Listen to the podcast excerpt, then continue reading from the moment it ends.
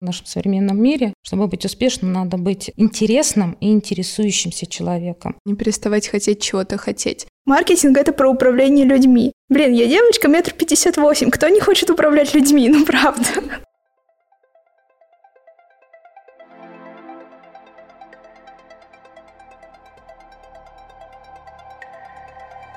Всем привет! Мы Владимир и Татьяна Морозовы. В нашем подкасте «Собрались и разобрались», как эксперты разных направлений, рассказываем о маркетинге. В каждом выпуске мы берем интервью у специалистов своего дела, разбираем узкие и широкие темы в маркетинге и делаем их максимально понятными и полезными для слушателей –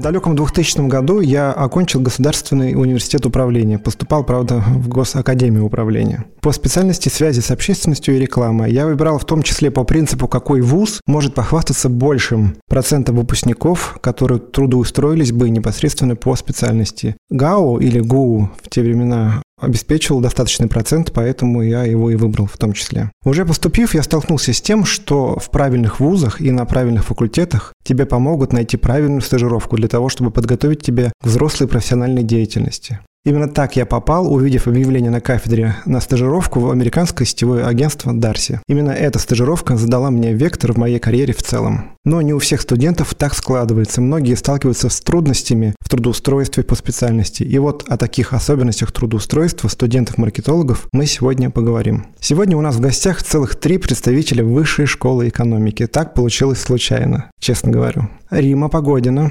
Привет. Добрый день. Руководитель практики рекламы и связи с общественностью в Высшей школе экономики. Общий педагогический стаж 21 год. Член Российской ассоциации по связям с общественностью. Является экспертом ведущих коммуникационных конкурсов и фестивалей в области пиара. Серебряный лучник. Ну, тут, я думаю, многие знают такое название. Конкурс Интиада Awards, Международная премия Проба Awards и многие другие. В 2021 году стала победителем конкурса «Золотые имена высшей школы» в номинации за развитие практика ориентированного высшего образования образования. В целом Рима подготовила более 200 студентов, победителей и призеров международных всероссийских студенческих конкурсов и фестивалей. Александра Шмелева. Да, всем привет. Привет, Саша. Студентка четвертого курса образовательной программы «Реклама и связь с общественностью». Саша совмещает учебу с работой в крупнейшем российском пиар-агентстве «Кросс», а также участвует в отраслевых студенческих конкурсах. Так, вместе с командой она выиграла пиар-баттл и всероссийский студенческий конкурс «Лучник Фьючер» в двух номинациях. И третий участник нашего подкаста Валерия Темнова. Привет, Лер.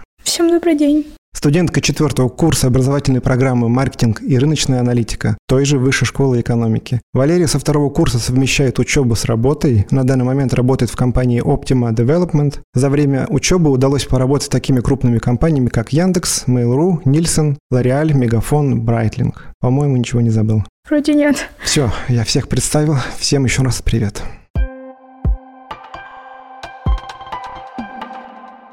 Да, девчонки, приветствую вас всех. И первый вопрос, Рима, тебе. Расскажи, пожалуйста, подробнее о себе, о своем опыте и отдельно о роли трудоустройства ваших студентов. Я закончила факультет культурологии Московского государственного университета культуры и искусства по специальности менеджмент социокультурной деятельности. У нас была экспериментальная группа и готовили менеджерами тогда всех называли, наверное, mm-hmm. такое да, очень модное такое. было явление. Если конкретнее, нас готовили режиссеров э, телевизионных игровых э, программ. Это начало и середина 90-х, расцвет э, развлекательного, российского развлекательного телевидения. Ну и, конечно, моя практика проходила в Останкино, в авторском телевидении. Сначала практика, потом я осталась работать на развлекательной игре «Пойми меня». А вместе, я помню такую. Да, вместе с Олегом Федоровичем Марусев, это непосредственно мой преподаватель и наставник именно в таком телевизионном направлении. Но работа на телевидении, она такая сезонная, я бы сказала, вахтовая. Мы снимали передачи летом, и это вот был такой в день по 3-4 передачи. Осенью у нас такой был небольшой перерыв, э, работа, ну, более спокойный период. Мы работали в редакции, отвечали на вопросы, и, э, в принципе, это тоже была такая непостоянная работа. Поэтому к концу окончания учебы я работала еще на кафедре, сейчас это называется учебный ассистент. Это такая методическая помощь в организации образовательного процесса.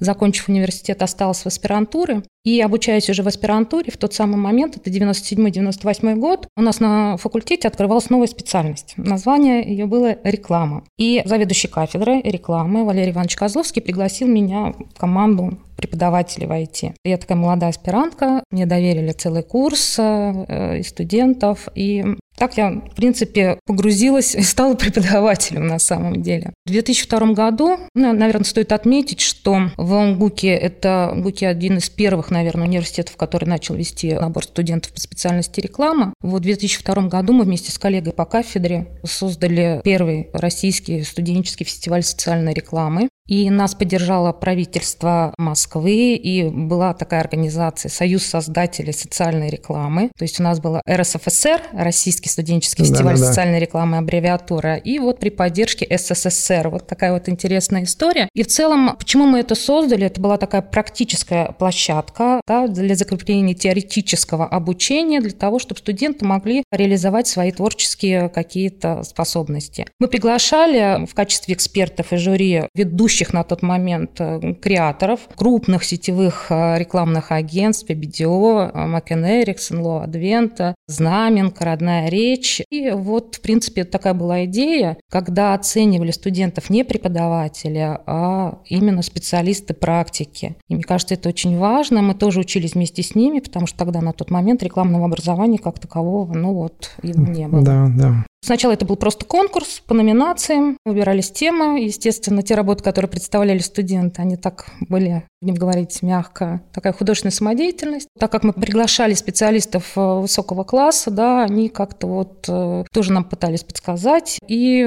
года через два мы пришли к идее, что у нас будет конкурс не по номинациям, а по творческим заданиям конкретных организаций. Так как мы занимались социальной рекламой, то в качестве организации мы приглашали государственные, общественные, благотворительные фонды. И очень долго и сейчас сотрудничаем с Российским фондом культуры, и, э, и с правительством Москвы, и Национальный фонд развития здравоохранения, и Федеральная служба Российской Федерации по контролю за оборотом наркотиков. В середине 20-х мы достаточно долго занимались темой профилактикой табакокурения, наркомании и алкоголизма. И вот был такой проект, такой самостоятельно образовательный, и мне кажется, этот фестиваль дал толчок развитию вообще фестивального движения, потому что из этого выросли и другие фестивали студенческие. Ну, о и... них мы поговорим отдельно еще обязательно. Да. А в 2008 году меня пригласили в Высшую школу экономики. Тогда тоже только открылась специальность реклама. В 2008 году был первый набор. И меня пригласили, я вошла в рабочую группу по подготовке документов для лицензирования бакалавриата по направлению обучения рекламы и связи с общественностью.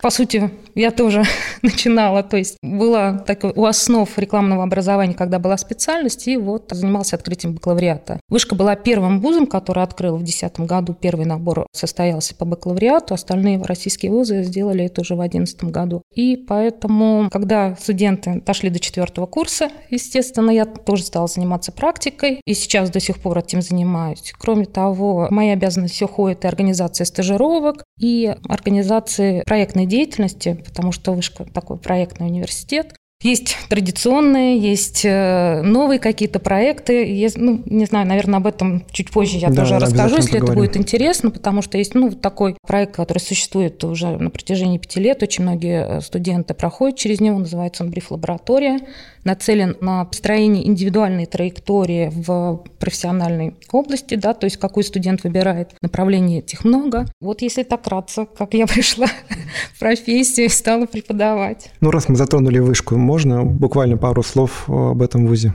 Поподробнее, не все знают, что это такое. И что он себе представляет вообще в современной системе образования? Во вышке, наверное, можно говорить долго и... Ну, желательно кратко. Да, хорошо. Но если сухо, да, то вышка представляет себя ведущий научно-образовательный, аналитический, консалтинговый, проектный университет. Вышка присутствует в мировых рейтингах и занимает первые места в национальных рейтингах. Это рейтинги публикационной активности университетов России, рейтинги репутации, лучший бренд э, вуза. Вышка входит в топ-5 университетов России по востребованности выпускников работодателями. Вот интересно для нас как раз показатель, да. для нашей беседы. Вышка, наверное, отличается нестандартным практикоориентированным подходом, который реализуется в университете. У вышки свои оригинальные стандарты, что позволяет выстраивать гибкую, открытую э, образовательную систему. А скажите, пожалуйста, вот э, вопрос о вашей роли в трудоустройстве. Мы, по-моему, на него не ответили, да? Я, помимо преподавания, э, у меня есть такая административная обязанность, я являюсь руководителем практики. Поэтому, ну, на самом деле, мы, мне кажется, у нас студенты начинают работать со второго, с третьего четвертого курса. Что касается трудоустройства, если имеете в виду выпускников, то в целом... Ну, и студентов, действующих студентов в том числе. Ну, третий курс еще не выпускники, поэтому... Третий курс не выпускники, но они работают работает. И у нас так выстроена просто система практики, да, что у нас есть учебная, ну, на нашей образовательной программе, учебная, производственная, и потом студент уже уходит на диплом. Учебная у нас они знакомятся с компаниями, да, выбирают направление. У нас два трека, агентский, клиентский, то есть мы их знакомим, то, что происходит на сегодняшний день в индустрии, у нас много партнеров. Я перечислять их всех не буду, это топ 20 любого рейтинга, наверное, маркетингового, рекламного или digital, да, неважно. И уже у нас такое очень, на самом деле, серьезное распределение на практику. И, по сути, студент после практики или остается работать, да, или он уходит писать диплом и возвращается, или, я не знаю, меняет траекторию, это тоже очень здорово. На самом деле, когда человек попробовав, да, он э, понимает то, что это не его. Вот. И я всегда, на самом деле, поддерживаю студентов да. и помогаю. И моя задача, наверное, получить очень конкретное ТЗ от студента или помочь ему это ТЗ для себя написать, чтобы было понимание, как ему помочь, куда его направить. У меня, знаете, сейчас вот мы переехали, но у меня на рабочем месте на стене висит карта коммуникационного рынка, рекламного и маркетингового. Когда ко мне студент приходит с вопросом, я хочу там туда-то, я хочу пойти работать сюда или там пройти практику здесь. Не всегда он, кстати, это знает. Я говорю, вот тебе карта, покажи мне, где ты хочешь находиться. Вот. И в зависимости от этого мы, по сути, выстраиваем индивидуальную траекторию потихоньку, постепенно, потому что каждый студент индивидуален, кто-то более готов, кто-то нет, кто-то вообще не понимает, что он хочет. То есть может быть такое, да, что он выбрал какую-то сферу, да, или какую-то компанию, а потом ему там не понравилось, и вы ему ищете другую, либо же он уже эту практику закончил, или как это происходит? Нет, немножко по-другому у нас происходит. Например, ну, студент, когда идет распределение на практику, он приходит, я говорю, ну, ты куда хочешь? Была у меня студентка там два года тому назад, ну, как пример. Ну, вот таких случаев очень много, просто как пример приведу. Юля пришла, она говорит, я в DPG хочу работать, вот все. Я хочу, я звоню, значит, э, директору по внутренним и внешним коммуникациям, говорю, так и так, у меня есть хорошая девочка. С хорошим резюме все, Юля действительно очень талантливая студентка. Я говорю, хочет, к вам возьмете? Да, возьмем, пусть приходит. Вот она сходила, я говорю, точно твое? Да, я хочу попробовать, я хочу то. То есть человек пришел целенаправленно, хочу вот в эту компанию, в такой вот э, отдел, то есть он понимает, понимает, что он хочет. Вот она сходила, возвращается, я говорю, как? Я говорю, какие вот результаты, как, что понравилось, там это, что планируешь дальше? Она говорит, супер крутой у них офис, руководитель вообще очень хороший человек, там специалист но есть, помогал. Но будет но. Она говорит, ну это не мое, пиар это не мое. Она ушла на самом деле в маркетинг, то есть практика ей дала возможность сориентироваться, да, и понять, что она хочет. Да. И э, я очень рада, на самом деле, очень много таких случаев. И я говорю, хорошо, и она ушла, вот сейчас учится в магистратуре, магистратуре на маркетинге. И мне кажется, это здорово, когда человек во время учебы, попробовав, понимает, да, то, что это его или нет. А вот э, вопрос, да, вы говорите, что она во время учебы к вам пришла с хорошим резюме, с хорошим опытом. А где она его получила? Она не с хорошим опытом пришла. Опыта у нас студентов быть не может, да, такого вот как требуется, там, если HR там отбирают. Просто тут важно грамотно составить резюме, я им помогаю в этом. Резюме учебы, правильно? Во время учебы то, что ну, она получала Да, опыт. я уже сказала угу. то, что вышка – это проектный университет, и у нас проектная деятельность, она очень интегрирована в процесс обучения. Опять же, в качестве примера.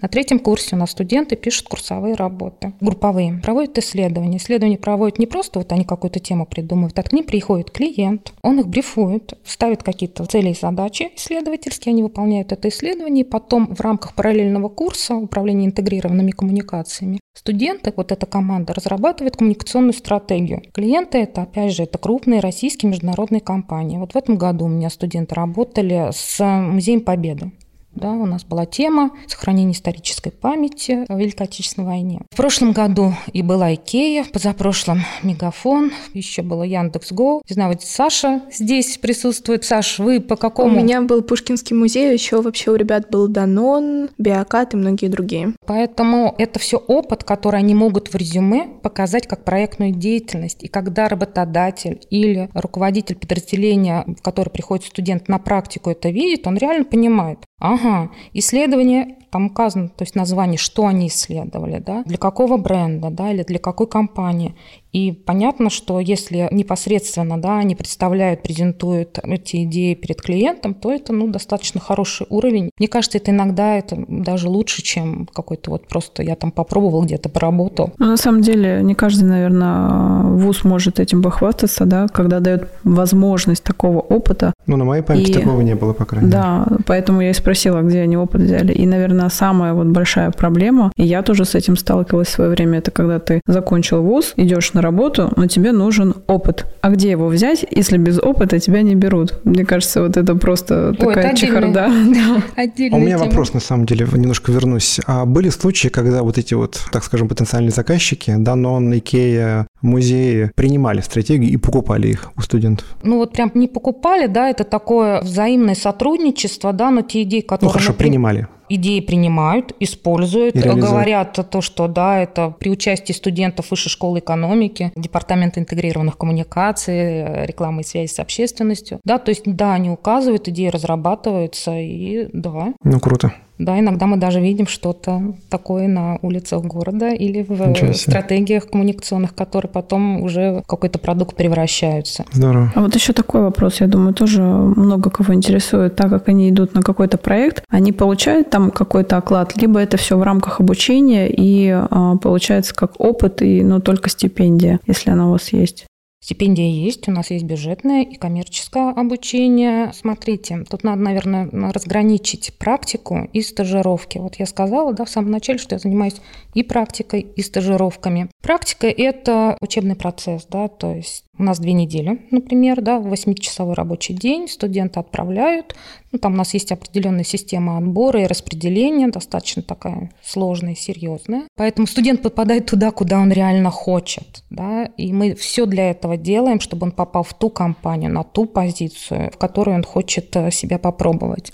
Ну, ну то есть это, в это практике, практика? Э, я а, думаю, что нет там оклада, а, а вот именно стажировка. Это не оплачиваемое, естественно. И стажировка это, тоже не оплачиваемая. А стажировка студент, а, да, в принципе, принципе, это договорные отношения между компанией и студентом. И вуз здесь, он, ну, как бы не ну, то участвует. есть ваши, вы свели, да? И тогда уже... это может быть стажировка и платная, и бесплатная. Но скажу такую вещь, да, например, у нас изначально и Кросс, и Денсон, например, и та же Твига, да, они говорят, мы берем студента, мы на него смотрим, мы отправляем, как правило, несколько стажеров. Они говорят, мы смотрим. Вот проходит практика, кому-то они предлагают остаться и продолжить в формате бесплатной стажировки. Кто-то приговорит месяц там мы смотрим на вас, если все устраивает обе стороны, они кладут оклад, и студент, вот, да, я эту историю рассказывала о том, что он вот практику прошел и уже получает рабочее место с окладом. Но бывают случаи, когда, ну, вот студент просто приходит, он говорит, я хочу работать, вот что посоветуете. У нас есть банк вакансий, к нам часто обращаются лично ко мне компании, у меня есть этот пул, и я просто знаю студента на самом деле каждого, да, я ему могу или порекомендовать, или сказать, давай ты здесь попробуй, что ты хочешь, больше креатива, хоть больше исследований, ты ходишь на ивентах поработать, на каких-то международных проектах, и вот так. Саш, вопрос тебе. А почему вышка и каким образом осуществлялся выбор вуза и как попала в кросс? Ну, насчет вышки, наверное, все просто. Я действительно смотрела на какие-то рейтинги именно на имя вуза. То есть я думала и до сих пор... Э, а это какой под... год? Ты смотрела на я, имя? Ну, на имя вуза я начала смотреть в классе в девятом, но поступала я в восемнадцатом. И, соответственно, как бы это тоже то, что может быть полезно для работодателя, да, то есть э, вышкинских выпускников действительно ценят на рынке, потому что знают, что мы приучены там соблюдать э, тайминг и так далее. Плюс, конечно, смотрела на тех педагогов, которые там есть, то есть практики, где они работают, какие у них профессиональные достижения, да. Ну и финальное это то, что мне было было много друзей, которые уже есть э, в вышке, и я слышала очень много хорошего. Ну, это ключевое, на самом деле. Ну, может быть. Да. А с кроссом все просто, вот как раз э, то, про что рассказывала Рима Игоревна. Я очень хотела именно туда попасть на практику, сказала об этом Реме Игоревне, попала туда на практику. Тут, то есть на карте, вот на той самой карте есть а, кросс, да? И... Нет, не на той самой карте, это было немножко по-другому. У нас как бы есть партнеры, и кросс — это один из партнеров вышки. И я знала, что туда хочу. Там а, нам нужно было сделать какой-то, ну, как рейтинг, куда мы хотим попасть. Топ-3 выбрать да, компании. Топ мы предлагаем список, и студент выбирает да, топ-3. И у меня кросс там был на первом месте. Я туда попала на практику, практику, и, собственно, потом мне предложили остаться, и вот, получается, с июля я там работаю. Спасибо. Много что удивительного был выбор. Да, да. Топ-3.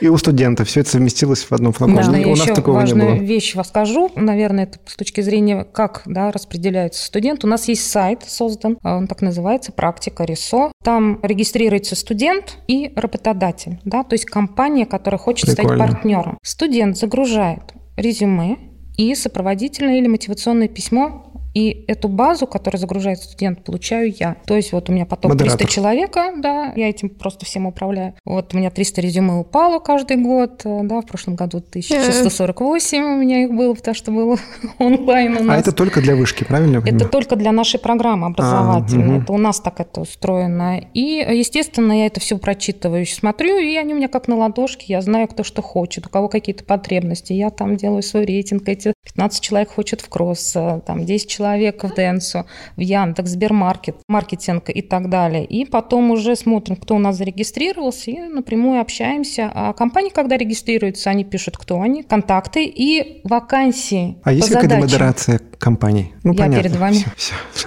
Сайт имени да. Римы. Да, давайте перейдем э, к Валерии. Лер, тебе такой же вопрос, как э, к Саше. Почему была выбрана такая специальность и каким образом тебе удалось взаимодействовать с такими такими известными брендами, как Яндекс, Mail.ru, Нильсон, Лореаль и Мегафон. На самом деле я должна была поступать в РУДН на переводчик. Все. Спасибо. Спасибо. Вот, но потом мы попали с родителями на день открытых дверей на социологию. Мне очень понравилась вышка. Мой папа в тот момент сказал, блин, они же выпускают студентов непонятно куда, непонятно кем ты будешь, кто такой социолог. Но они так уверенно об этом У меня говорят. социологии я закончил. Вот, они так уверенно об этом говорят, что все, ты точно идешь в этот вуз. Я такая, здорово. Дальше, куда идти в этот вуз? Смотрела программы, мне очень нравится социология как наука, я ей увлекалась еще в школе. Потом получилось так, что я вообще в целом второй набор на программе маркетинга. Вот, я такая, блин, что-то новое, здорово. Маркетинг. Что такое маркетинг? Маркетинг – это про управление людьми. Блин, я девочка метр пятьдесят восемь. Кто не хочет управлять людьми? Ну, правда. Вот, ну и так я оказалась на маркетинге. А вот все эти компании, которые были перечислены ранее, они у нас внедрены в программу обучения. У нас нет вот как на рекламе вот эта практика. Мы больше... Нам говорят, вот мы дали тебе опыт, иди с ним дальше. И у нас прям в программе обучения, то есть если там, например, это курс digital-маркетинга, к нам приходит Яндекс и такой, нам нужна digital-стратегия, у вас есть на это две недели. Брифуют, и мы в рамках обучения нам выставляют за это ну, оценки. Ну, похоже на что, о чем вы говорили. Да, да. Угу. и да, но у нас, это, у нас просто нет вот этого диплома, курсовой работы с э, компаниями, вот, у нас все-таки в рамках обучения. Угу, угу. Ну, ты не жалеешь, что не РУДН? Нет. Это главное. А папа а почему так подумал? Ну, не знаю, вот день открытых дверей, да, то есть там спрашивают, а кем будут наши дети? А, социологи же в кино были уже. Ну, вот какой фильм? Вот там где вот, вот институт статистики был, помните? Это, а, этот, как он? Служебный роман. Служебный роман. Служебный роман, конечно. Точно, там же статистика, да. Да-да-да, вот социологи там работать должны. Видимо, у папы такой был шаблон по этому поводу, да, и, и не рекомендовал. Надо же забыть, был такой фильм. Как же у него фамилия-то? Новосельцев. Новосельцев.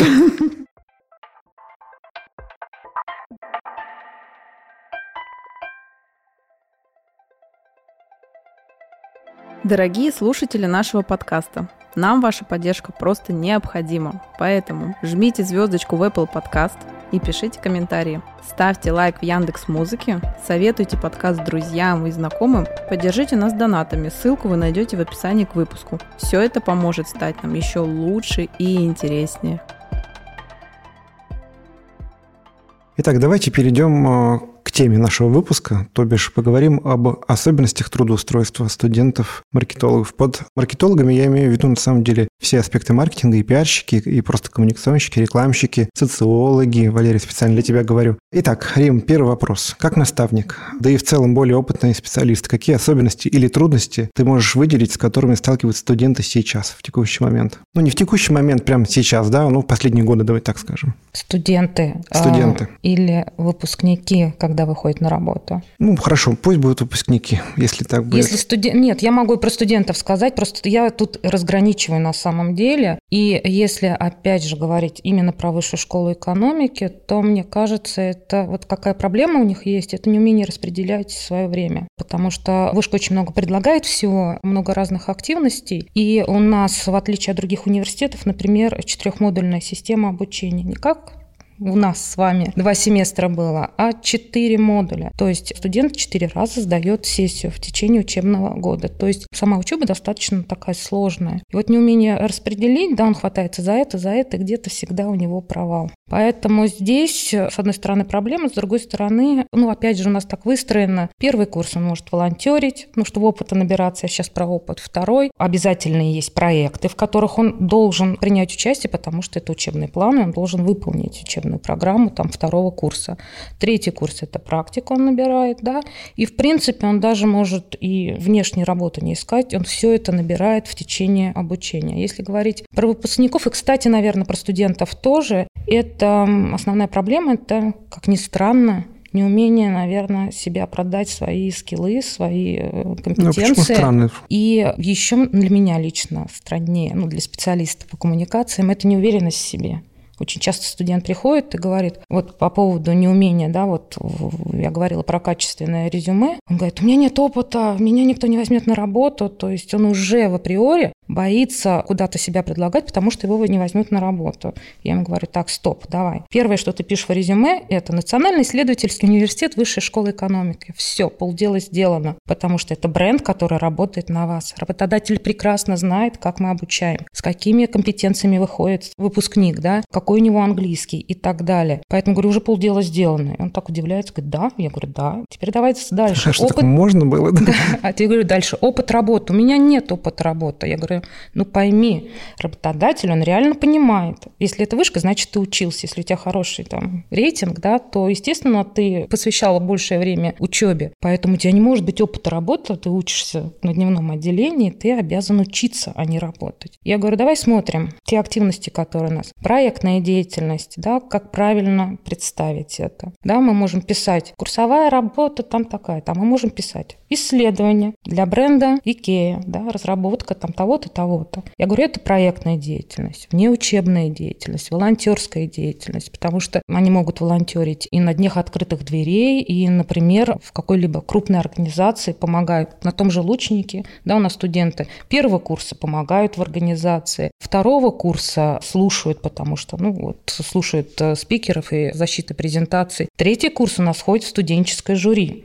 То есть они журят, как студенты, крупные компании. И мне кажется, вот э, если это отразить в резюме, человек, который вас берет на работу, он в том самом стоял на сцене и защищал проект, а вы его журили, да, то мне кажется, здесь вот э, очень важно грамотно составить это резюме и не бояться предлагать себя, стучаться, знакомиться, выстраивать вот эти вот деловую коммуникацию. Такая здоровая напористость получается. Должна да, быть. в хорошем смысле, угу. да. Рима, а скажите, а вот эта модульность есть, да, вот который у вас модули, это вышка изобрела, да, изобретение вышки или все-таки какой-то зарубежный вуз? Нет, это не подсказал, да, это европейская система обучения, да, которая лежит в основе высшей школы экономики, и там у нас и модульная система, и у нас, опять же, у нас десятибальная система оценки, поэтому помогает э, как бы адаптировать российский диплом в европейский, да. То есть прийти домой и сказать, я получил пятерку, это... Пятерка, это, это, это удовлетворительно удовлетворительно.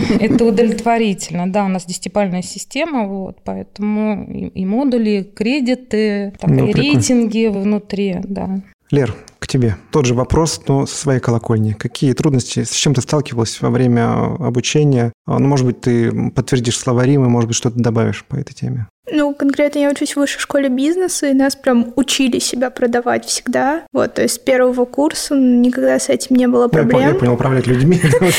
Оттуда идет все, да. И поэтому конкретно какие-то особенности, но это, да, вот то, что ты просто пишешь это в своих проектах, и ты, главное, уметь их защитить. То есть не просто, ну, знаете, я там разработал диджитал-стратегию для Яндекса, а что ты сделал? Ты сидишь, хлопаешь глазками. Нет, ты говоришь, что я сделал то-то, то-то и вот это. Ну, то есть работодатель понимает, что у тебя есть понимание. Вот, я когда устраивалась на первое место работы, мне попался очень лояльный руководитель, такой, блин, да, и работать со второго курса это круто, погнали. Поэтому, не знаю, действительно вышка дает очень сильный бренд. Вот именно умение себя представить, это очень важно. Угу, Саш? Тот же вопрос, правильно? Абсолютно. Мне кажется, что все-таки отсутствие опыта, то, про что говорили, когда ты только выпускаешься, и, ну, когда ты был студентом, ты мог пойти на стажировку, а тут, наверное, есть какое-то внутреннее ожидание, что на самом деле все от тебя ждут вот этот какой-то колоссальный багаж, что ты там уже поработал вообще везде, а ты только закончил. И вот э, я слышу от некоторых ребят, что они не знают именно, как себя показать, собственно, как себя продать, а что они делали все эти четыре года. Проблема, ну, я абсолютно согласна с Римой Игоревной, она не столько в отсутствии опыта, сколько вот в этом страхе, что ты никому не нужен без э, какого-то колоссального опыта. Это вот первое. Второе, это, опять же, проблема составления резюме, потому что неизвестно, чем его наполнять. Я когда хотела вот только на практику, я такая смотрю, хочу в кросс, здорово, а вот чем наполнить мое резюме, непонятно. И вот дальше, спасибо Иду Риме... Риме Игоревне, да? Да, да, да, спасибо Риме Игоревне, все чудесно наполнили. Я вот вот, Жаль, что, что думаю, что в я... моем я... мире не было Римы не, не, Я для себя вывод сделал, я к Риме Игоревне сам приду с своим резюме. Мне однозначно нужны будут советы. Да.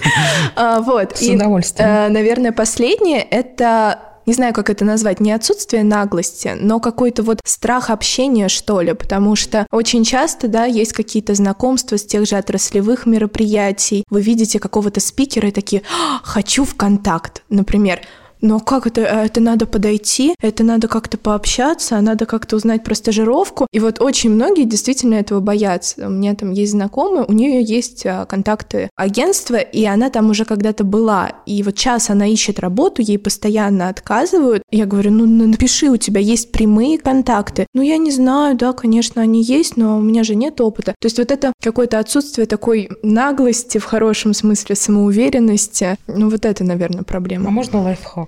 Да. Со стороны работодателя, как он это видит. По поводу контакта. У нас учебная практика, она заключается в том, что ребята ходят на экскурсию в крупнейшее агентство да, или компания. А им там ну, рассказывают, как устроена структура агентства и проводят мастер-классы там ведущие специалисты. И вот когда у меня однажды был такой случай, просто ребята ушли, вот мне звонит э, директор агентства, крупного digital-агентства, и говорит, «Э, Римочка, что со мной было не так, 20 минут прошло, никто не постучался ко мне в друзья там в социальную сеть. Я говорю, сейчас узнаем. Я как раз доехала до работы, открываю почту корпоративную, у меня там пиу-пиу-пиу падает, э, значит, письма от студентов. Рима Игоревна, я бы хотела... А там было предложение, ребят, кому понравилось, давайте общаться, приходите к нам на стажировку. Я хочу на стажировку, я хочу на стажировку. Я говорю, что вы мне пишете? Я говорю, господин Можно? начальник, директор, да, он ждет от вас этого. Поэтому вот этот страх и миф, наверное... Да-да-да, что тебя отвергнут, не примут. Что тебя откажут, да, что тебя откажут. Слушай, да сейчас и... такого полно и среди очень взрослых людей.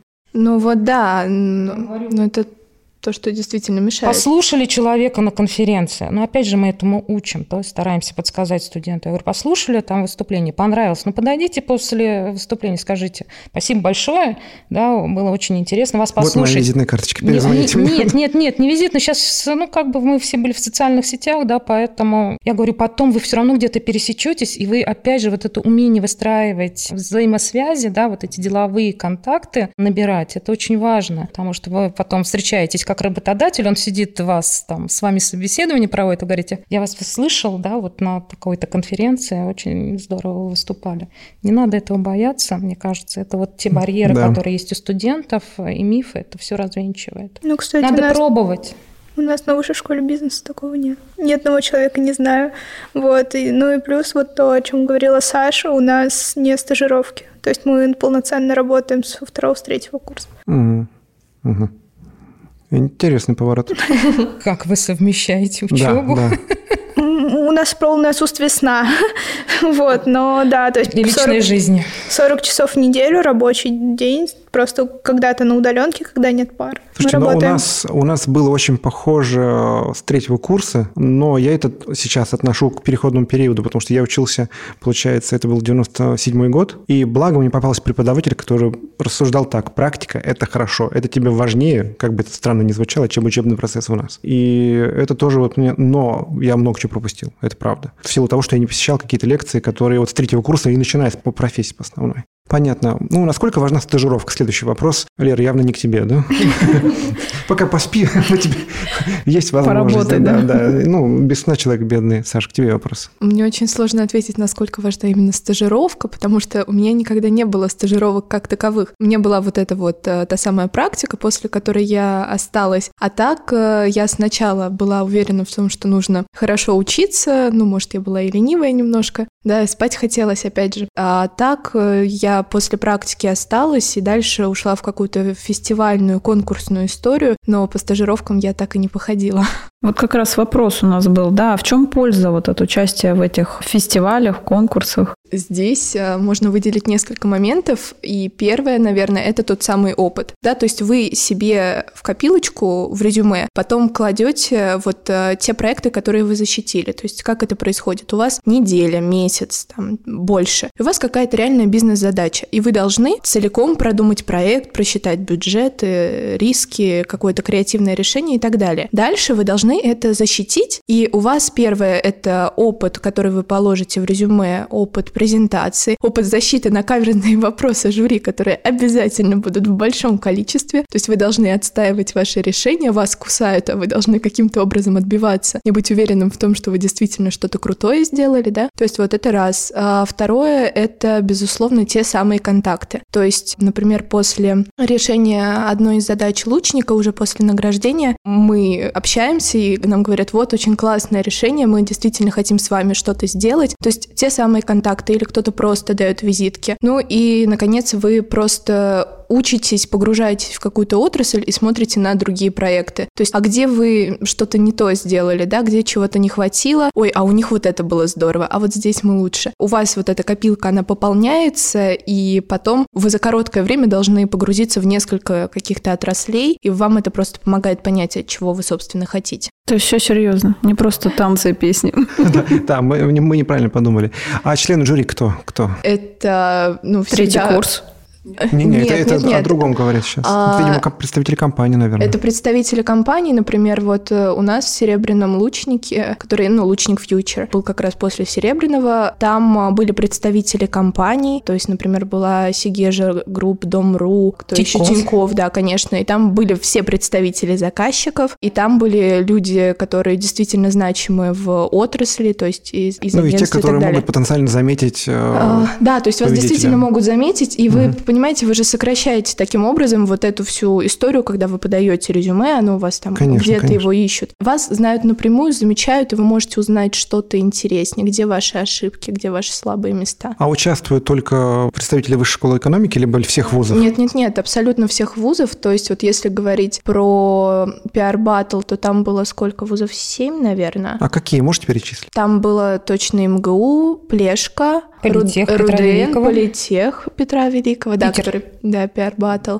Я сейчас дальше... МГУТи были. Вот, да, точно, их мы помним. А в Лучник Future там было 7 кейсов, 87 решений прислали по 7 кейсам, и сколько было 20, вузов? 21. 21 вуз. Шорт, нет, 21, а, 21 шорт, шорт вышли команда, 87 было университетов. Ничего а, 87 себе. университетов. Плохо и я читала. 21 вышли в финал. Там порядка 12-13 университетов. Сибирский университет. Да, да, да. Там, ну, все регионы были представлены на самом деле. А, а нет вот прям вот такого, что высшая школа экономики или МГИМО, вот они, ну, все остальные не идут участвовать, потому что и так понятно, они выиграют. Доминирования такого нет, не наблюдается в такого рода конкурсах? Жюри оценивают решения все-таки. Я не могу говорить за членов жюри, там, насколько на них них оказывает влияние именно лого вуза и так далее, но они оценивают конкретное решение. Более того, оценивается не только решение, но и то, как вы отвечаете на вопросы, как вы действительно понимаете свое решение, как вы можете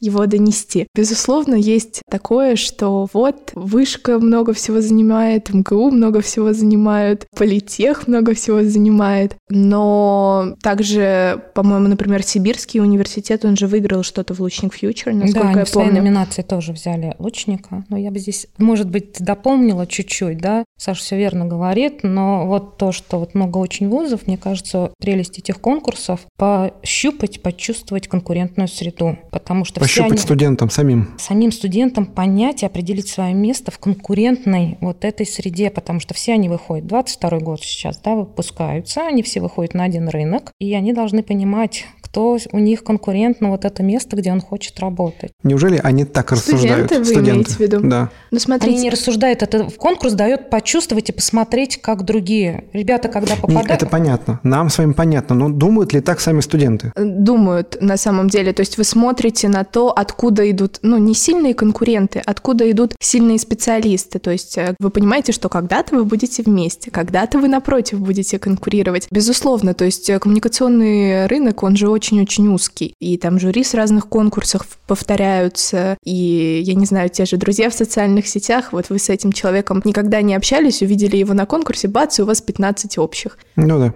Ну, да. Очень интересно. Есть подобный опыт у тебя, Лер? Ну, у нас это называется не конкурс, у нас это кейс-чемпионаты, вот, но Расскажи. на, на самом деле я ни разу в них не участвовала, вот, то есть А я- почему? Работает человек. Работает человек. 40 часов.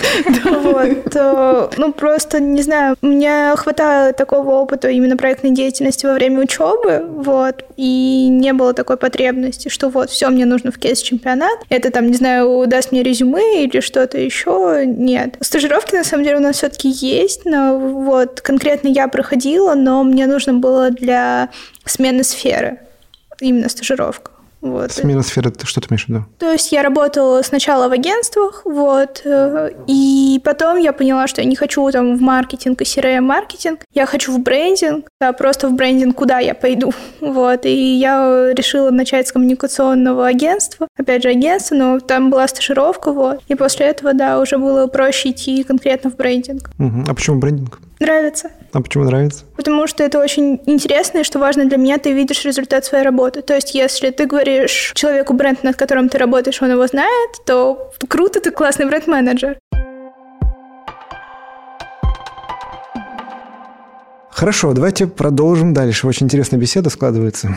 Такой тезис спорный, наверное. Вопрос ко всем, и тут вот кто как вот поднимет руку, да, тот, кто как ответит на этот вопрос. Как вы относитесь к тезису, что маркетингового образования не существует? И что важнее, например, математический бэкграунд? И если он есть, то успешным маркетологом стать несложно. Я с этим тезисом сталкиваюсь, правда, на практике очень часто. От своих знакомых, уже устоявшихся специалистов, и не только. Поэтому я его зафиксировал как вопрос на сегодня, да, я очень хочу обсудить его. Давайте я попробую ответить. Э, Очень интересно на это отвечать, обучаясь по направлению рекламы связи с общественностью, не имея Очень математического бэкграунда. Мне кажется, что здесь очень важно иметь широкий кругозор, это раз, и два, это уметь учиться и не переставать учиться, да. Научиться один раз на всю жизнь невозможно. Там по статистике сколько 6 из 10 человек меняют профессию, и дальше эта цифра будет расти. А здесь это то место, где вы учите много разных дисциплин, и у вас получается очень широкий кругозор, вы начинаете во многих сферах разбираться, и вы также учитесь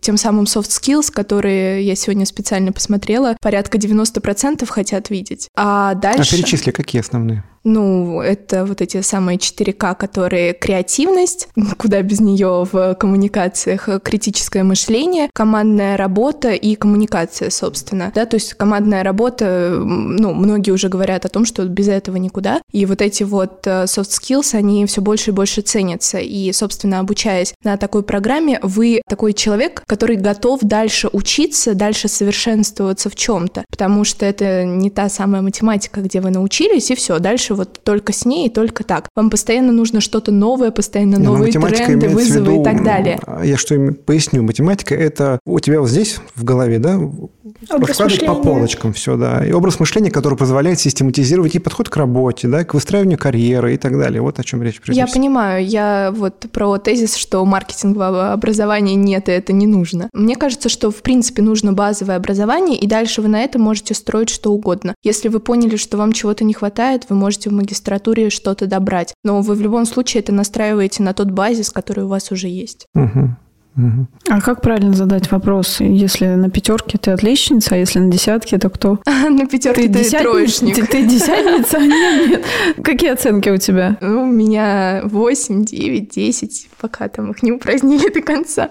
Но парочка шестерок, то есть э, плохие четверки Шестерка у меня есть. А как это называется, когда ты на десятке одни учишься? Отличник, наверное. Ну, там Отличник но на одни десятки в вышке учиться нельзя, там инфляция оценок, все такое. У меня, знаете, какой подход? Очень часто работодатели, ну, во-первых, когда на практику ходит студент, э, руководитель практики от организации пишет отзыв и ставит оценку. Мы ее учитываем в общей формуле, когда аттестовываем студента по практике. Так вот, очень часто не все понимают нашу систему, они говорят, объясните нам, пожалуйста. Можно, конечно, объяснить классически, да, 10, 9, 8 – это отлично, где 10, 5 с плюсом, 9, 5, 8, 5 с минусом, 7, 6 – это 4, 4 с минусом, там 5, 4 – это 3, 3 с минусом. Ну, у каждого свой подход.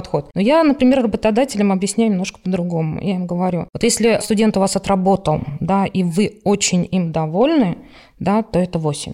Это хорошая, отличная работа.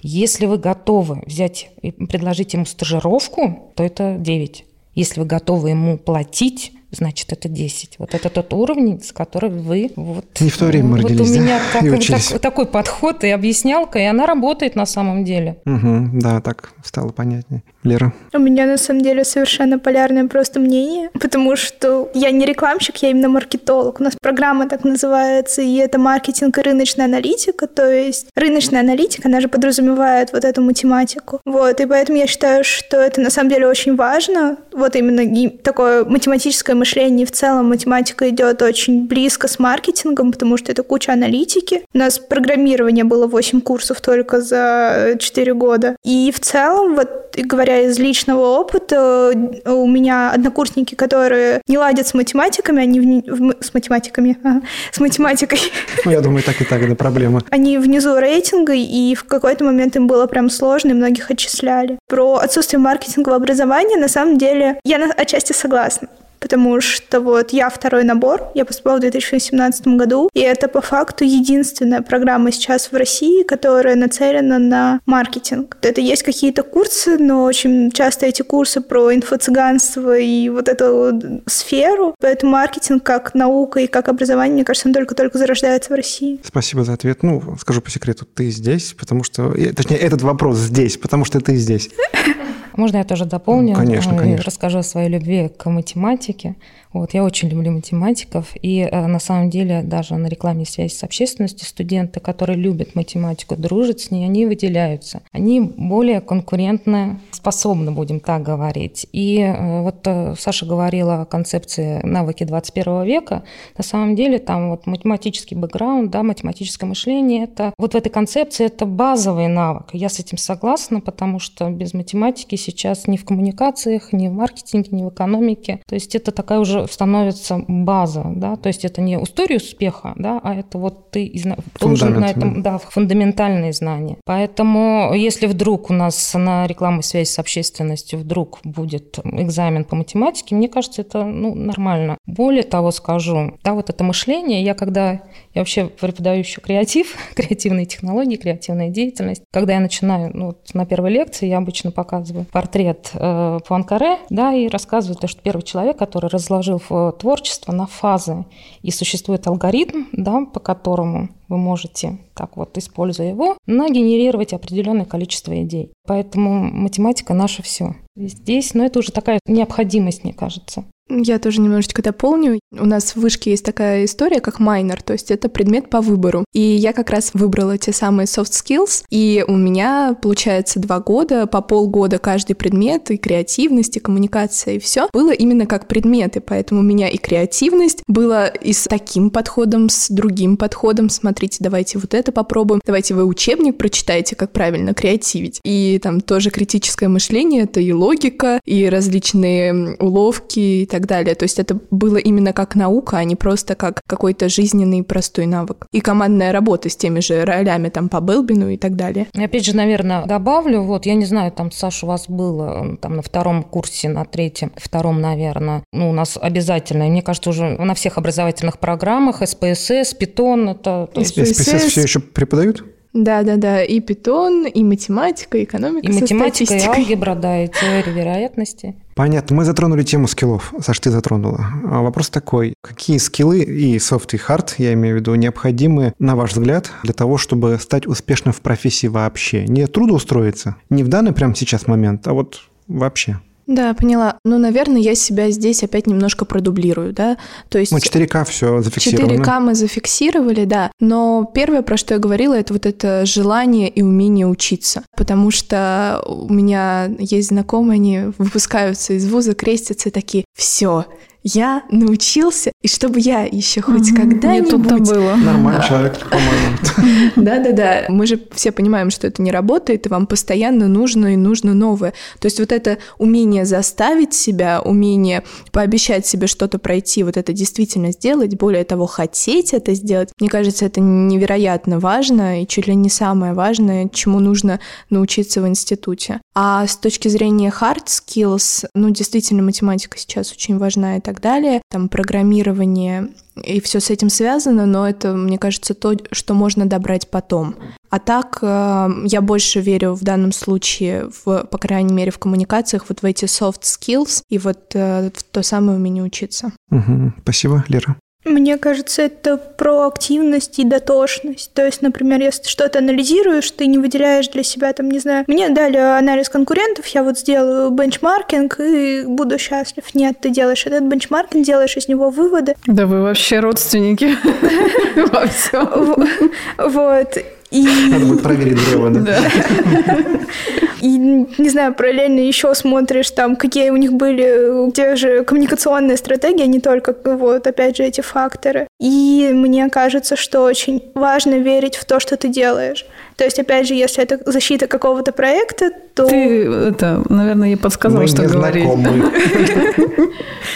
Ты защищаешь проект, и ты знаешь, что если я предлагаю гипотезу, я могу подкрепить ее данными, и я верю в то, что она может получиться. Да, есть определенный риск, что она может ну, не сработать. Ну, это к вере не относится, я согласен, да. Спасибо, Рима. Ну, я, наверное, соглашусь со студентами. Очень со удобно нашими. отвечать третьим. Да, я вот прям... да, вот. Но про умение учиться, да, про интерес, наверное, добавлю. У нас даже руководитель департамента, у нее есть такая, мы его периодически цитируем, он говорит, что в нашем современном мире, чтобы быть успешным, надо быть интересным и интересующимся человеком. Здесь я, наверное, поддержу э, Леру, да, вот этот интерес должен быть достаточно глубокий, да, чтобы дойти до самой сути. И не только, да, какие-то факты, но вот эти причинно-следственные связи, да, понимать, а, анализировать. И, наверное, еще добавлю, определенная насмотренность должна быть. И я, честно могу сказать, я в прошлом году для студентов первого курса, они у нас первые такие пришли онлайн, из онлайна они сразу с школы, да, я имею в виду, они перешли в онлайн в университет,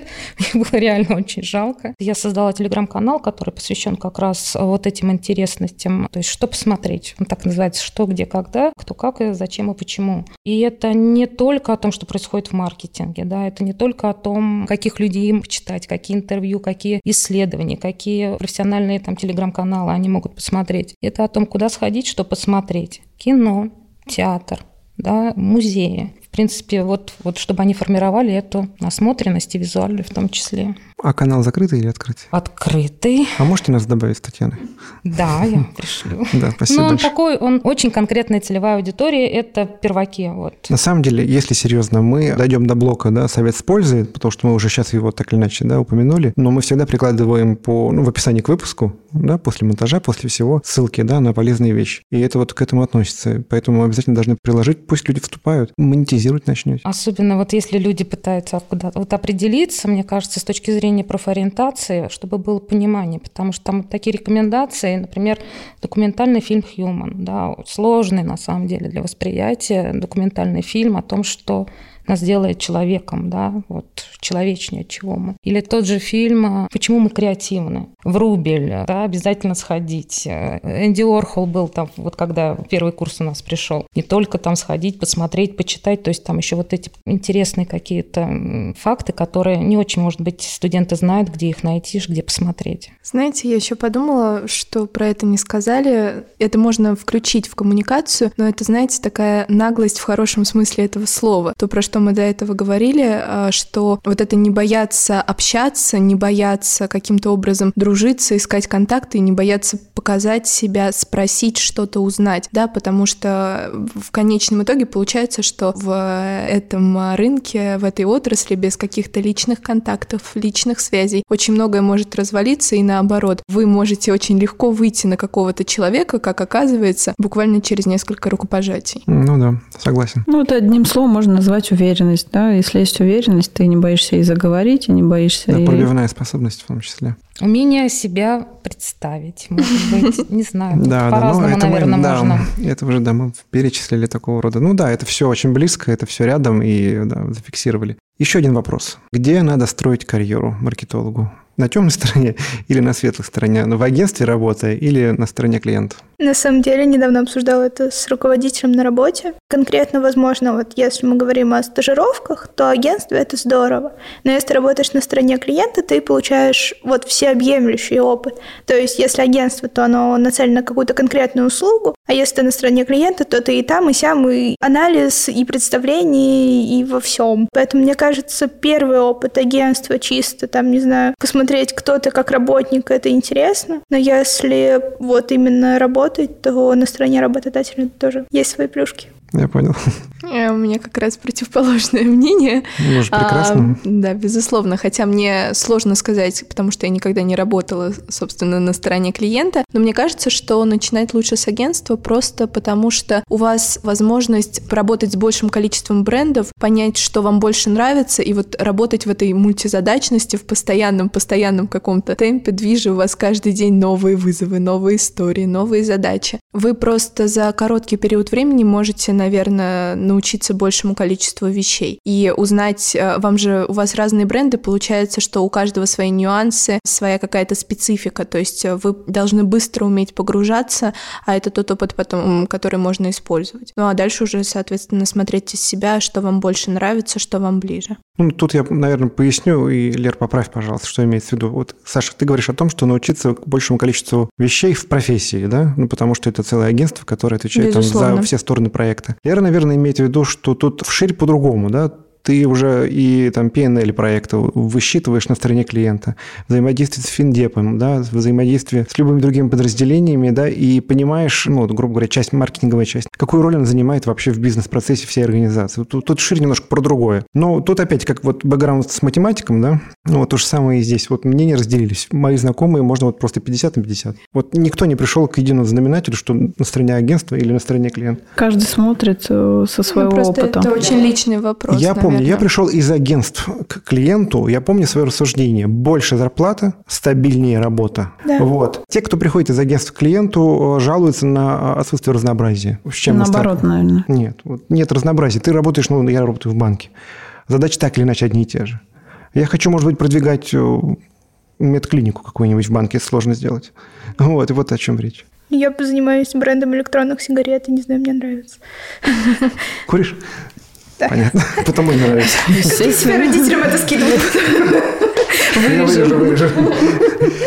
А можно я добавлю, да, вот, ну, некое свое мнение. Я очень много общаюсь с HR, вот вопрос всегда, ну, и мне тоже было в определенный момент времени интересно, вот агентство или клиент. По наблюдениям, да, и опять же, наблюдая наших выпускников, потому что каждый раз, когда вот там он отработал три года, выпускники, я, наверное, это не сказала, я достаточно плотно с ними работаю и общаюсь, и мы дружим, и с 12 годом выпуска, и с 16 годом выпуска. Так вот, они все равно приходят, приезжают и в гости, и просто там поболтать, поговорить, поделиться радостью, неудачами, может быть. И я всегда интересуюсь их такой вот профессиональным дорогой. На самом деле, агентства говорят, что лучше начинать, конечно, с агентства, потому что движение, разные бренды, много задач. Пока ты еще не на каком-то клиенте, можно даже там ошибки какие-то совершить, тебе помогут, подправят. То есть и это некая некое такое движение. И по опыту, вот, действительно, большинство студентов идет в агентство, проходит 2-3 года. Те клиенты, которые были в агентстве, ребята, некоторые, небольшой процент, они уходят на клиентов. Часть из них остается и долго-долго с ними работает и ведет. А часть, вот они опять приходят и говорят, они возвращаются в агентство, они говорят, нет вот этого вот разнообразие, да. это одно и то же. Это вот как ты живешь там, я не знаю, с человеком, ты уже его все знаешь. И, в принципе, а вот хочется вот этого движения. В коммуникациях вот мы все вот такие вот на драйве, поэтому, мне кажется, Саша абсолютно права. Здесь очень важно, чем больше, наверное, студент попробует во время обучения и в проектах, и на практике, на стажировке, тем больше он поймет, что ему интересно. Хотя тут возрастные могут быть какие-то штуки, да, когда вот, когда ты молодой, ты там скачешь, да, а потом вроде тебе хочется уже какой-то стабильности. Угу. Да, а с другой стороны, да, наверное, надо слушать себя, вот, что тебе, где тебе комфортно. Если комфортно, мы все разные, да, и если комфортно вот работать с одним брендом, то почему бы и нет? У меня есть студенты, которые приходят и говорят, я хочу вот, там, вот на такой-то бренд. Я говорю, ну окей, вот он как со студенческой, с практики ушел на клиента, до сих пор вот есть такие люди, которые работают. Прикольно. Последний вопрос в блоке. Перед тем, как мы перейдем к нашему любимому третьему блоку «Совет с пользой», я передам слово Тане. Уже были упомянуты, Рим, тобой лайфхаки. Давай еще повспоминаем, какие есть лайфхаки э, для выпускников-маркетологов, которые помогли бы им в профессии. Не как выпуститься и устроиться на работу, а как вот помощь в профессии всегда. Помощь профессии, но мне кажется, я здесь чуть продолжу линию, которую говорила Саша, потому что мне кажется, это очень важно, и мы об этом не совсем задумываемся. Очень важно содержание вашей телефонной книжки, то есть те контакты, которые вы нарабатываете в процессе обучения, в процессе работы, вообще в процессе своей жизни. И здесь вопрос не количества, хотя и количество в том числе, а качество этого количества, да, и умение выстраивать вот эти отношения, да, когда я с очень многими людьми просто вот знакомилась, общалась, это были какие-то деловые контакты. И умение выстраивать взаимоотношения. Да. Сегодня это друзья, не, а потом они были партнеры, а сегодня это э, реально друзья. Люди могут просто позвонить, там что-то рассказать, что у них происходит в жизни, в семье, а не только на работе. Мне кажется, вот чтобы быть успешным, да, надо формировать вокруг себя определенный пул деловых контактов равно друзья и партнеры. Очень хороший совет формируйте свою адресную книгу профессиональную. Да. В том числе. Саша. Очень интересно отвечать на этот вопрос, когда Рима Игоревна частично взяла что-то из моих слов, потому что ну, на самом деле я очень верю в какие-то личные взаимосвязи, личные контакты, в какие-то личные примеры, в какой-то опыт. Когда вы таким образом общаетесь, вы, во-первых, перенимаете опыт друг друга, вы помогаете друг другу вместе расти, если вы студенты, да, вы как бы подтягиваете все время друг друга, как, знаете, когда через забор залезаешь, один тебя подсадил, а другой потом подтягивает вот это вот ваше умение общаться, ваше какое-то желание помочь, увидеть, научиться. Вы постоянно чего-то хотите и хотите сделать это как-то вместе с вашими коллегами. Опять повторюсь, это про какие-то личные взаимосвязи, теплые контакты и про ваше желание постоянно идти, постоянно узнавать. Постоянно вот движ. это, да, постоянно движ, насмотренность, начитанность, постоянно какие-то новые-новые мероприятия. То есть у вас вот этот постоянно хотеть чего-то хотеть. Понятно. Окей, зафиксировали. Хотеть, хотеть, Лер. На самом деле вообще про другую сторону сижу и думаю. Это похоже на самом деле на совет себе в будущее. То есть я вот выпускник через два месяца.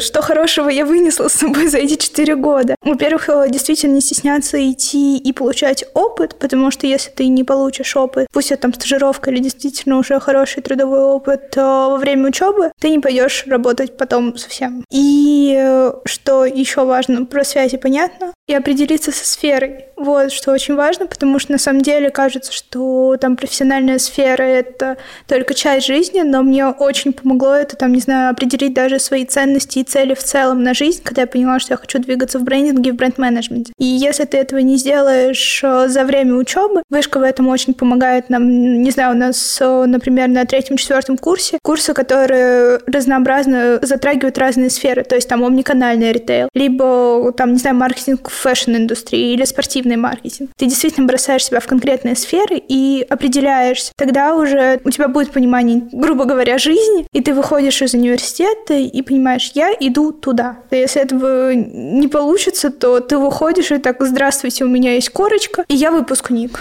Ну и, и что? Понятно. Я бы, может быть, еще добавила, что не бояться менять траекторию на самом это деле. Вот да. В и в маркетинге, да. мне кажется, это особенно важно. Вот гибкость определенная и адаптивность, особенно в наших таких вот, вот адаптивность. условных. Давайте зафиксируем это слово, очень вот, хорошее. Поэтому да. в маркетинге, мне кажется, это очень важно, потому что вот мы работаем с этим брендом, да, и вот кажется, вот если мы что-то там другое, вот не бояться выйти, да, вот за эту зону комфорта, как мы там все любим говорить. Вот, наверное, наверное, так. Опять же, могу с примером, если хотите, да, студентка, выпускница 14-13 э, года. Практически 8 лет отработала в, на табачном бренде, не буду говорить на каком. И в определенный момент, два года тому назад приехала, э, вот мы с ней сели там в наш медиадвор на хитровке. Она говорит, Рима Грина, я, у меня, видимо, вот все, я выдохлась, не знаю, чем заняться. И она круто, по, ну вот мы с ней просто посидели, поговорили, я ее хорошо знаю, она моя дипломница, вот, и она круто поменяла, на самом деле, направление, ушла в благотворительность. Сейчас вот в школе филантропии работает, ведет. Понятно, хороший пример.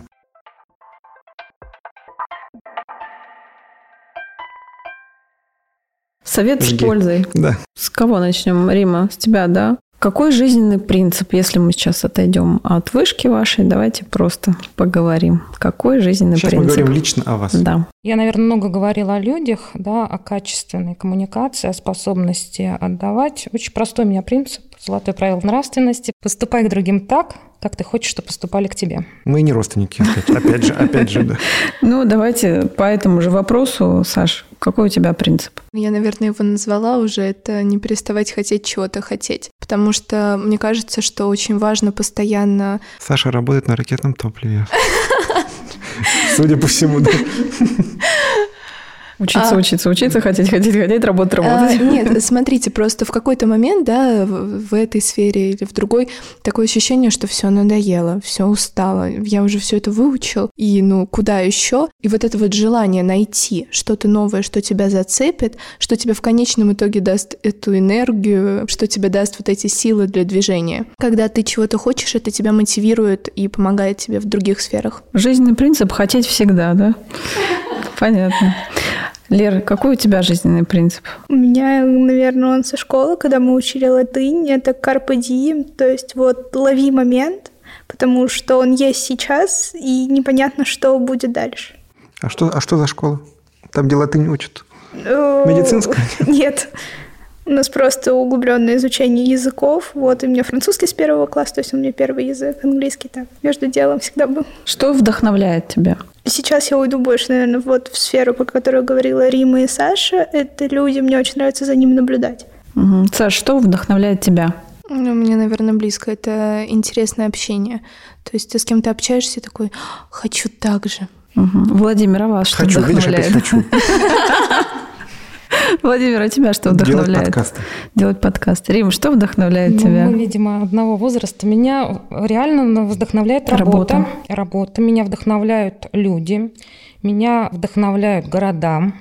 Я очень люблю. Ну, путешествие. Путешествие, Путешествие, да? Путешествие, наверное, вот города это как вот открытие чего-то нового. Путешествие это вот как процесс, наверное. Путешествие, да. Искусство. Я вот иногда вот чувствую, вот у меня что-то вот э, заряд, зарядка где-то А потерялась. что заряжает энергией?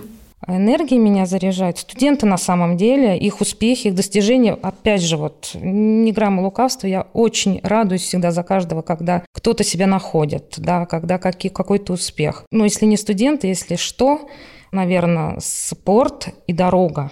Вот. Я кайфую за рулем. Здорово. Девчонки, а что вас заряжает энергией? Мне на самом деле интересно, потому что я в свое время потеряла студенчество, я ушла в материнство сразу же в студенческие годы, и мне интересно, чем сейчас занимается молодежь. Потому что вот смотря на вас, мне кажется, молодежь вообще такая порядочная, приличная, учится, работает. Что у вас происходит в жизни? Что заряжает вас? Ну, я говорила, что я не сплю, потому что я еще по ночам на тусовке хожу. Опять это не говорила, да? Это не Этого я не говорила. говорила, я говорю, что я не сплю. То есть дело не в переработках. Отчасти. Вот. И сейчас я, например, пять дней в неделю занимаюсь танцами. Какими? Хай-хилс и хип-хоп. Заряжает? Да, очень. Здорово. Саш, что тебя заряжает? Ну, то, что ты хочешь, это понятно. Ты хочешь, чтобы тебя заряжало постоянно что-то, да? А, ну, на самом деле здесь дублируется вот э, то самое интересное общение, когда какой-то интересный опыт принимаешь. Вот это, знаете, теплая атмосфера, когда какой-то уют, и ты можешь выдохнуть. И когда получается. То есть, когда ты видишь какой-то результат своих действий, ты это довел. Ты Кстати, молодец. И вот... Согласна, э, Саш. Да-да-да, та самая галочка. Со звуком. Что все родственники. Владимир, что заряжает тебя? Не подготовился? да? Результат. Результат. Тоже галочка, понятно. Посоветуйте литературу нашим слушателям, то, что прочитали, то, что планируете прочитать. Не только А, по профессии, да. это очень важно. Да, да, да. Можно вообще не по профессии. как Лер, хотите. давай. У меня на самом деле вот первое, что приходит в голову, это все-таки по профессии, это Джек Траут «Дифференцируйся или умирай». Профессиональная литература, но в то же время там очень интересно э, анализ различных феноменов, и мне прям зашло. Ну, это деформация бренд-менеджера называется.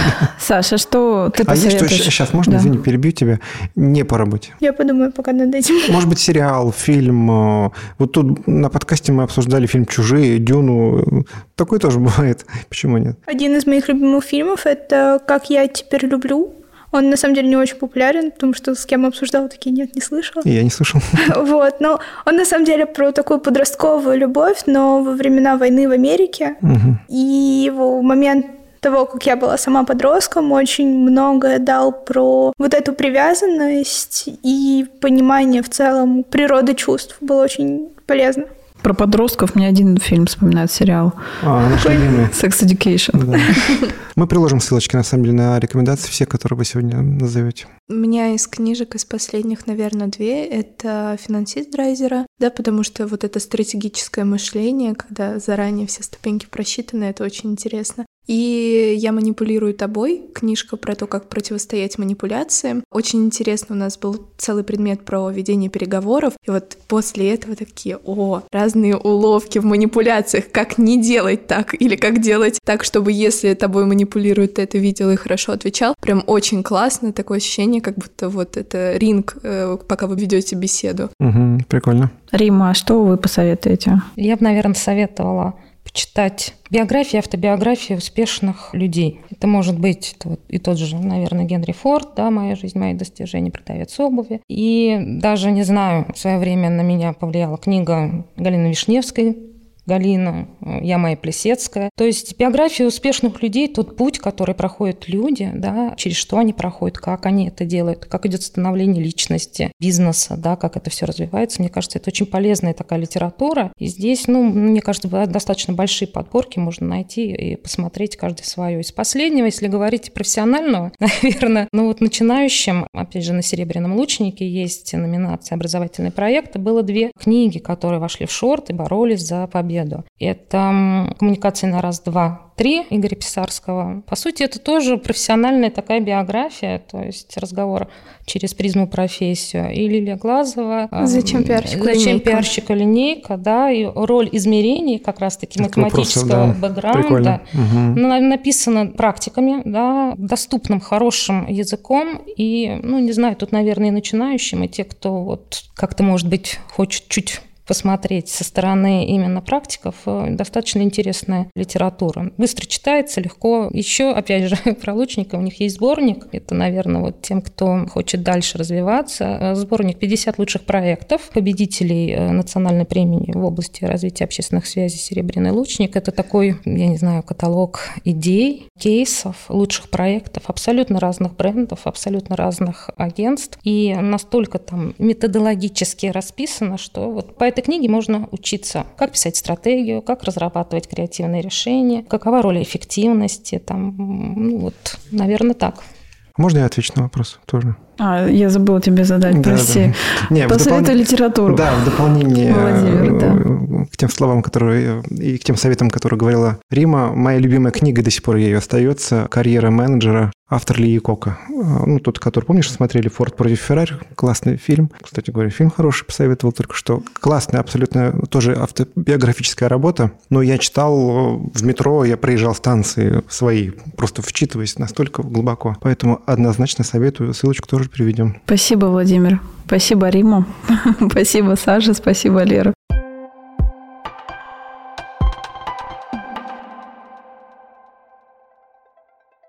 Ну что ж, коллеги, на сегодня все. Хочу у нас поздравить. Рима, Саша, Лера, спасибо огромное, что, во-первых, пришли, так классно пообщались. Спасибо вам за приглашение. Мне кажется, такой очень интересный разговор. Интересный опыт. Да, перехватили обе фразы, теперь мне что говорить. Это вот да, да. У нас есть фишка в конце каждого выпуска. Мы зачитываем цитату известных людей, ну, желательно по теме выпуска, не всегда так получается. Но тем не менее, давайте напоследок вспомним, о чем говорил Филипп Котлер. Маркетинг не имеет ничего общего с поисками хитрых способов избавиться от произведенного товара. Маркетинг – это искусство создания ценностей для потребителя.